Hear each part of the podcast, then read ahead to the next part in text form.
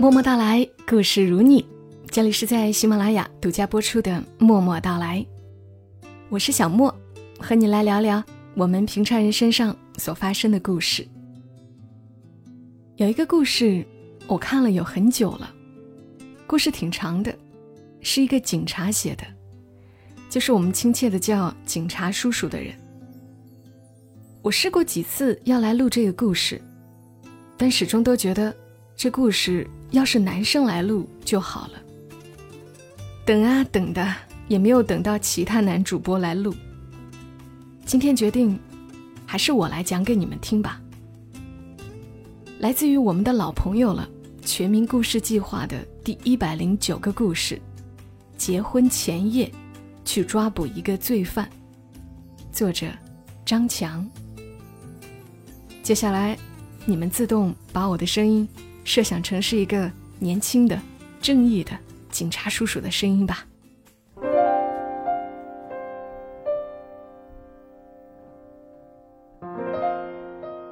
我们结婚吧。二零一五年三月十六号十七时，小雨。我所驾驶的车子逆着下班的人潮车海穿梭。刚挂断单位催促加班的电话。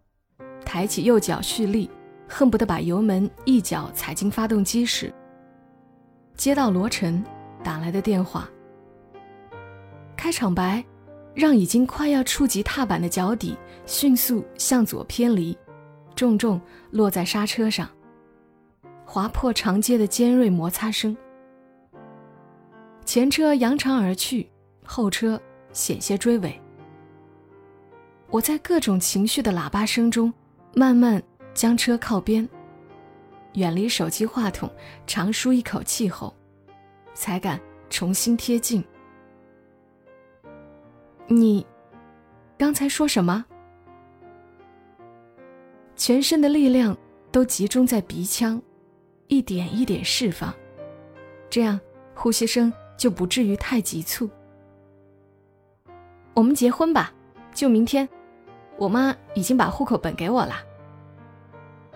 罗晨的声线没有起伏，从电话那头带着盈盈笑意，平缓流淌过来。用头撞了一下方向盘，痛，不是梦。可是，我还没有向你求婚呀。说完这句话，我就想给自己这张笨嘴。一顿咏春。其实我一直在筹备一场隆重的求婚，设计了复杂的方案，征求了很多的意见，反复跟朋友们敲定行程表，甚至时刻关注着两周内的天气预报和云图变化。只是身边人大多也是同行，各自手头都有查不完的案子和调不好的纠纷，所以这个重要的日子。也就一直没能确定下来。罗晨是本地唯一一所公办特殊教育学校的教师。两年前，我在一起聋哑人团伙盗窃案的审讯室里，第一次见到他。这个案子不间断的审了三天两夜，才初步拿下。作为吃着晚饭已经第五个年头的我来说，这样的持久战已经习以为常。可对于罗晨这种偶尔被聘请的手语翻译来说，既需要专业规范的手艺动作，又需要准确灵动的转述审讯问题里埋下的重重伏笔，是一场体力与心力的双重挑战。这个案子不久后准备送往检察院起诉。整理案卷时，我来回翻看着厚厚的卷宗，总觉得这个案子。有什么地方办得不尽如人意，却始终找不到这种感觉的出处。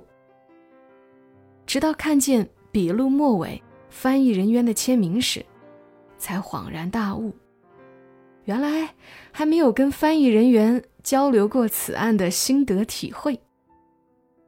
两个月后，罗晨成为我的女朋友，宣告结案。也许罗晨是等我的求婚等了太久，也许是他不想给我繁杂的工作增添负担，也许是心疼我这个奔三的汉子，套马归来没有家。总之，他牺牲了一个二十三岁女孩有权享受的梦幻与浪漫，向我求婚了。我心怀愧疚的调转车头，回家取户口本。雨虽不大，可即使雨刮器调到最高档。眼前依然模糊一片。赶到单位时，没有迟到，同事坐满了会议室，约四十号人，阵势不小。主席台上的各位领导脸色都不好看，两三人自由组合在一起，眉头紧蹙的交替着说与听，很快又打乱，换了新的组合方式。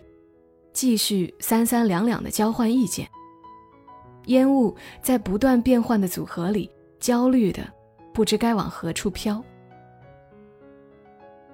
我注意到几个不同部门的领导同时在场，该不会东莞公安的接力棒交到我们手中吧？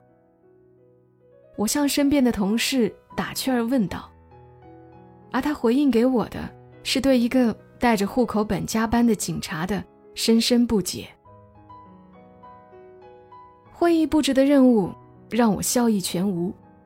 根据线索，一伙毒贩已于今日十五时驾驶某品牌小轿车从广州出发，目的地本市。车上携带大量毒品，车上人员性别和武装情况均不详。根据赣粤高速交界处传来的最新消息，该车已于十八时过了省界。从刑侦、禁毒、派出所等各个部门抽调来的民警，统一于二十时上岗。正常情况下，该车会于凌晨两点左右到达我市，但由于不清楚途中速度和路况，所有人都要随时做好准备，伺机抓捕。考虑到车辆过了省界以后有可能更换或拆卸车牌，现在把该车的照片发给大家，大家可以根据车内中控台上饰品的摆放位置、挡风玻璃上年检标志的贴放和车尾部的掉漆磨损来对比可疑车辆。我市共有四个高速路口，每个高速路口外停放一辆车，每车四人，一人负责驾驶。两人负责抓捕，剩下一人负责协助抓捕。离本市几十公里外的高速公路上安排四辆车，每车四人，分工一致，主要负责在高速上观察，发现疑似车辆轮流跟上，尾随过程中若确定该车不是，则下高速返回原点继续观察。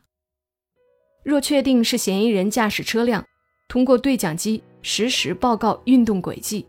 届时，各个收费站只会开放一个出口，即使下高速时，相应高速出口外的车辆将收费站堵死，尾随车辆跟进，断其后路，然后实施抓捕。随后具体的分组不仅让我笑不出来，甚至有点想哭。我被分在荷花垄高速出口外的抓捕小组，这个出口下高速只需绕过一个转盘。就能进入主城，是离市区最近的高速出口，因此也是毒贩最有可能选择的高速出口。略长我两岁的组长，正巧就是身边听我以东莞打趣儿这次任务的仁兄，亲自替我解开藏蓝色的防弹衣，套进我因为错愕而导致僵硬的上半身，逐个系紧腰间锁扣。把我胸口拍得哐哐作响，这大身板儿踏实。晚上若是我们这组抓人，就指着你了。我看好你的。直到集体吃过晚饭，我都没有从这样的任务分配中缓过神来。倒不是凭什么是我的委屈，而是类似办完这个案子我就退休的经典桥段和结局反复。在脑海里闪现。出发前检查装备时，从口袋里翻出带着余温的户口本，亲吻枣红色封皮后，放进办公桌，转身上车。荷花垄高速出口的车流随着夜色暗沉而逐渐减少。对讲机里始终没有传来发现疑似车辆的通知，只有每隔一个小时互报平安的慵懒身影。蹲守是个体力活儿，各个小组之间安排好轮休，一个人听对讲机，三个人睡觉。我不困，你们睡吧。我对另外三个人说道：“我是真的不困，防弹衣厚重没弹性，只能直愣愣地坐着，也没有人跟我客气，鼾声由弱变强，车窗很快。”变得雾蒙蒙的。睡了吗？是罗晨发来的微信。没呢，在加班。怎么又加班呀？忙什么呢？我没事儿，整理案卷呢。明天上级来检查。明天我不是得去领朝思暮想的结婚证吗？所以加个班，明天可以让同事帮我送过去。快弄好了，你先睡吧。放心，那好吧，我睡了，你弄完早点睡，明天不许迟到啊。那好吧，我睡了，你弄完早点睡，明天不许迟到啊。嗯。忽然想起电影《甜蜜蜜》里，准备跑路的豹哥，对匆匆赶来的李俏说：“傻女，听我说。”现在立刻回家，洗个热水澡，满街都是男人，个个都比豹哥好。微信里罗晨的名字再没变回，对方正在输入，应该是真的睡了。结婚这种事儿，居然需要女朋友反复念叨，是不是因为从我这里获得了太少安全感？明天。明天准备结婚吧？也许是手机的连续震动，吵醒了坐在副驾驶位置的组长。虽然脸还埋在我看不见的黑暗里，声音却清晰干脆。我，是的。我在组长的正后方怯怯回应。下午看你拿着户口本，急匆匆冲进会议室，就猜了个大概。晚上见你心神不宁。刚才瞥见你在短信里跟女朋友撒谎，我应该是猜对了。我也是过来人，你是怕自己今晚出点意外连累他吗？这种虚情假意的顾虑就多余了。见我没有接话，组长坐直身体，转过身来看着我。你得这么想，站在女朋友的角度。就算会有最坏的结果，结婚前一天的意外，总比结婚第一天的意外要好。不明白，失去男朋友的姑娘和刚结婚就没了丈夫的寡妇哪个好？你自己琢磨。组长似乎对于我的木讷有些气愤，连珠炮似的说完这些，又扭过身去睡觉了。忽然想起什么。再次转过身来对我说：“手机别玩了，从外往里看，手机的亮光太明显。”最后看了一眼时间，零点过三分，已经三月十七号了。远处万家灯火，即将有一盏属于我。嘿，老伙计，新婚快乐！时间一分一秒流逝，距离嫌疑车辆的到达。也就越来越近。对讲机里偶尔传来无线电接通的声音，什么话都没说又断掉。大家心里清楚，一定是前方负责跟随的车辆在确认和排除疑似车辆。组长和另外两个同事推开了盖在身上的大衣，用力搓揉脸颊，恢复清醒。差不多了，抄家伙吧。组长把相应的工具分到大家手中。我戴上防割手套，在双手前臂上一圈圈缠绕皮胶带。还有什么问题吗？组长问我们。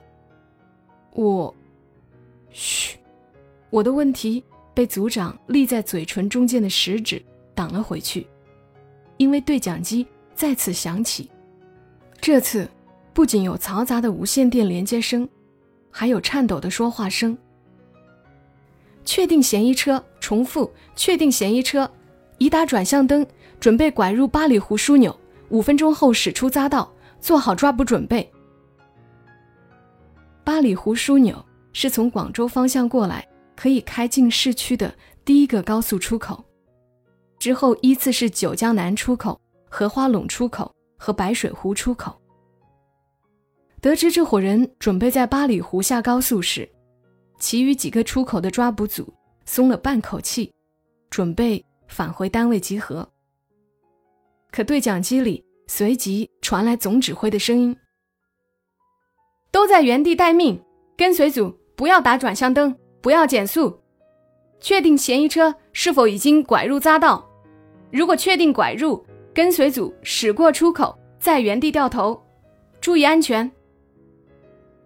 原本早早打好转向灯的嫌疑车向匝道口慢慢靠近，车速明显减慢，最终在匝道口停了下来，既没有下高速，也没有继续行驶。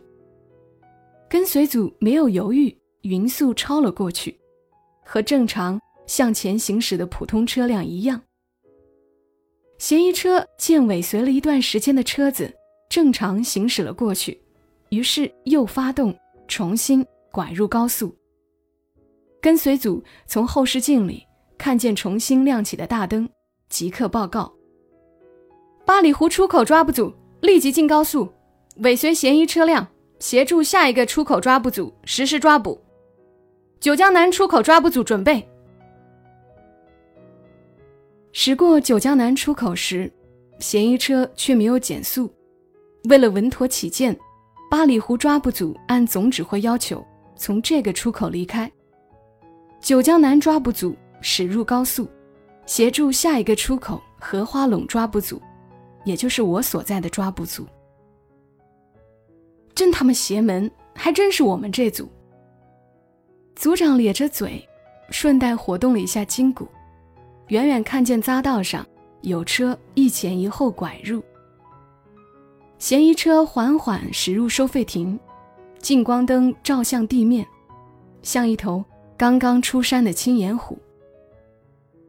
车身停稳时，尾随的九江南抓捕组车头轻轻顶在了车身后。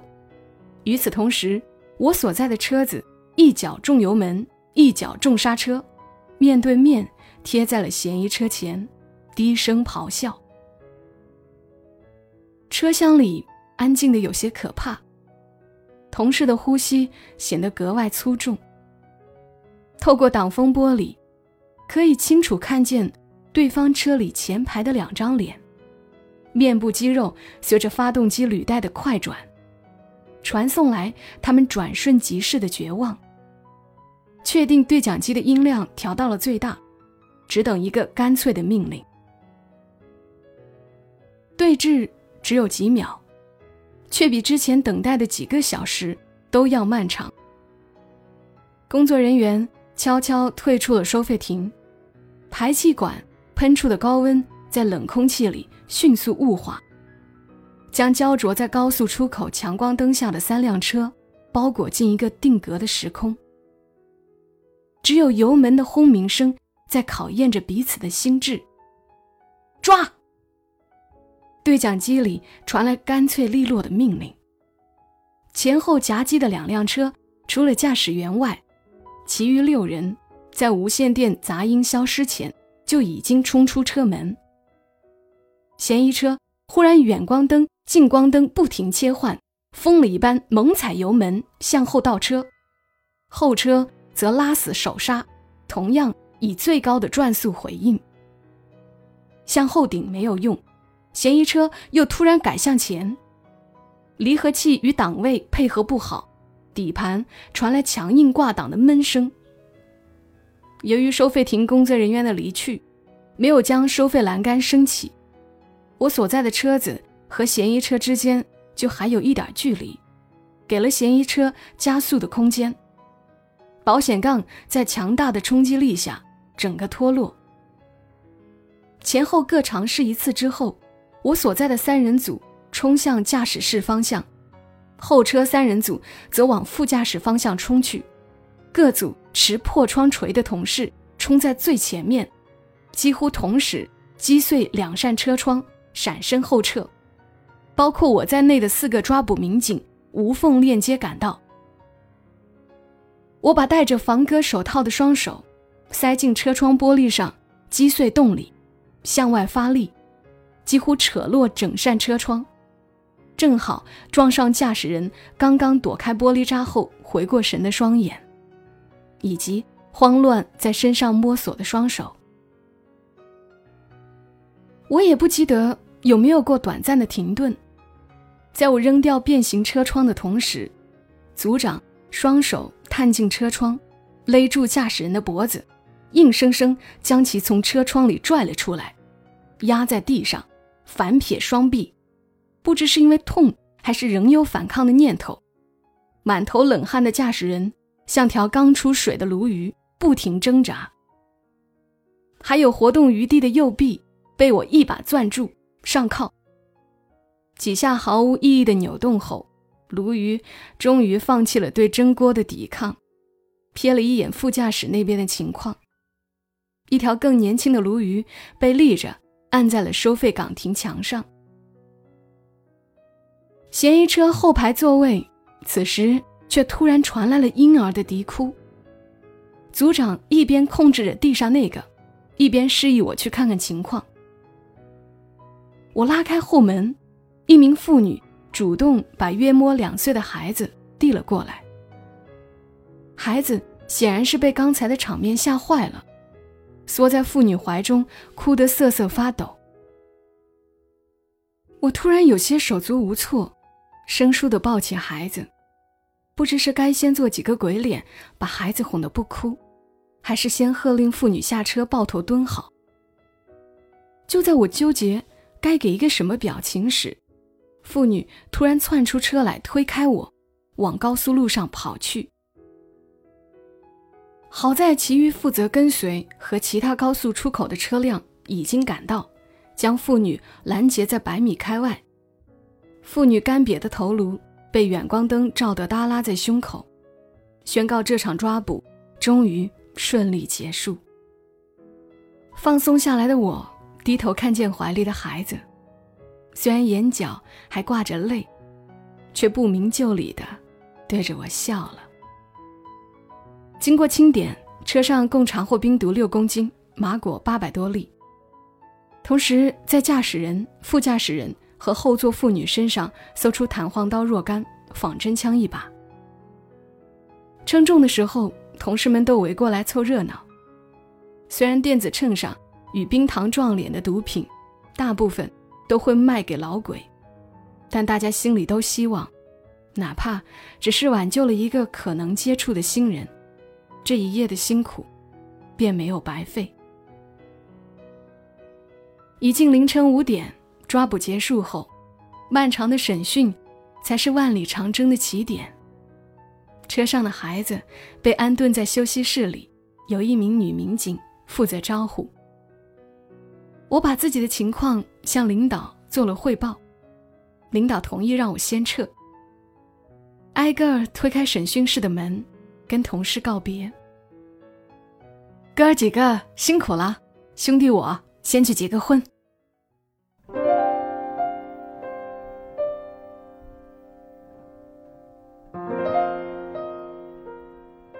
三月的凌晨五点，温度还是低得让人不由紧了紧衣服。街上除了挥舞竹制画笔的清洁工和温饱城市肚囊的早点摊，鲜有人迹。暖车完毕，身后灯火通明的办案中心越来越远，淹没在早春破晓前渐渐升腾的雾气中。随着档位的逐级切换，心境也从几个小时前的心惊胆战，切换到意乱情迷。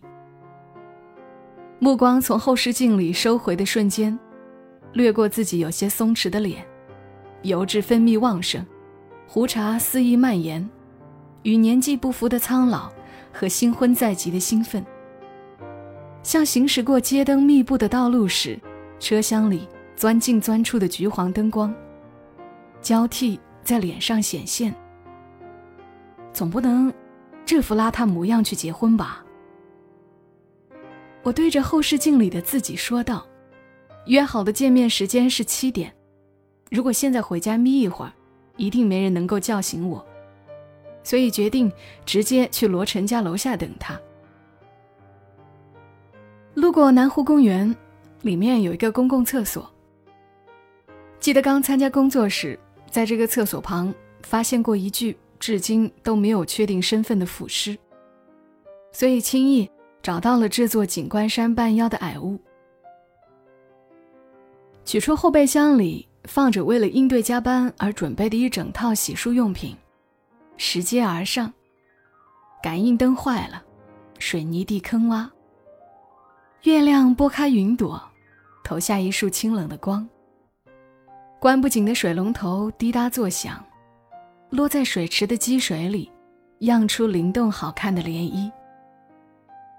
寒风吹着口哨从窗口挤进来，拂过隔间式蹲坑的水泥台阶，旋转、跳跃，多处开裂的木门在风眼里跌跌撞撞，开开合合，又像是被隔间里蹲着的什么人在拉扯。就算此刻配上水琴的音效和突如其来的尖叫，我也依然不会感到害怕。从十四岁成为一名体育生开始，到如今二十八岁，我有一半的人生都在这个时间点保持清醒，或清醒着跳跃奔跑，或清醒着下班回家。如今有一个人愿意陪我奔跑，等我回家，我没有任何害怕的理由。刷牙、剃须、擦脸。生了锈的吉列刀头生硬划过下巴，刚刚浸润的双手迅速干裂，没有热水，洗头时的冷水也像上了年纪男人的前列腺般断断续续。可我却感觉到温暖从头到脚倾泻下来。到达罗成家时，朝阳初升，天色渐明，困意汹涌而来。只能东张西望来缓解。早起的妇人们正将未干的衣服挂出窗外，隔着阳台互相埋怨自家男人只知吃睡，却藏不住一脸盈盈笑意。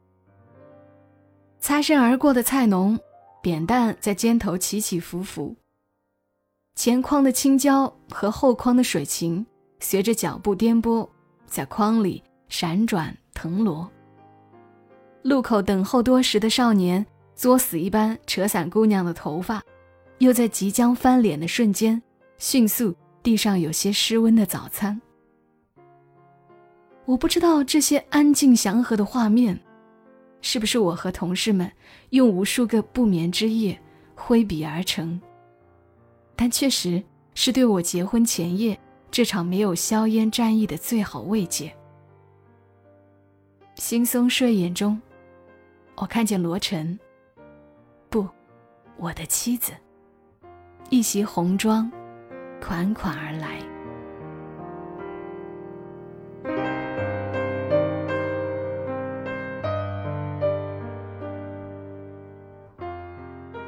刚刚的文字来自于警察张强。不知道为什么，我曾经调整过状态，两次试图录这个故事。每次录着录着，就眼泪哗哗，喉咙发紧，总想哭。两次都没有录成功。今天总算自己还比较满意的录完了这个真实的故事。谢谢作者张强，也谢谢全民故事计划。这个平台有很多了不起的故事。我常常想，一个真实的打动人心的故事，有时候真是功德无量。它让我们看见不同的人。我们也许会因此多一些感激，多一些善意，多一些理解。如果你也喜欢全民故事计划上的文章，推荐你关注他们的公众号，ID 是全民故事的全拼。这里是默默到来，谢谢你来听，也希望你能够在评论区留下你的，也希望你能够在评论区留下你听节目的感受，留下你的故事。如果，如果恰好你也是一名警察，也很想跟你说一声谢谢。我们下期声音再会，祝你一夜好眠。小莫在深圳，跟你说晚安。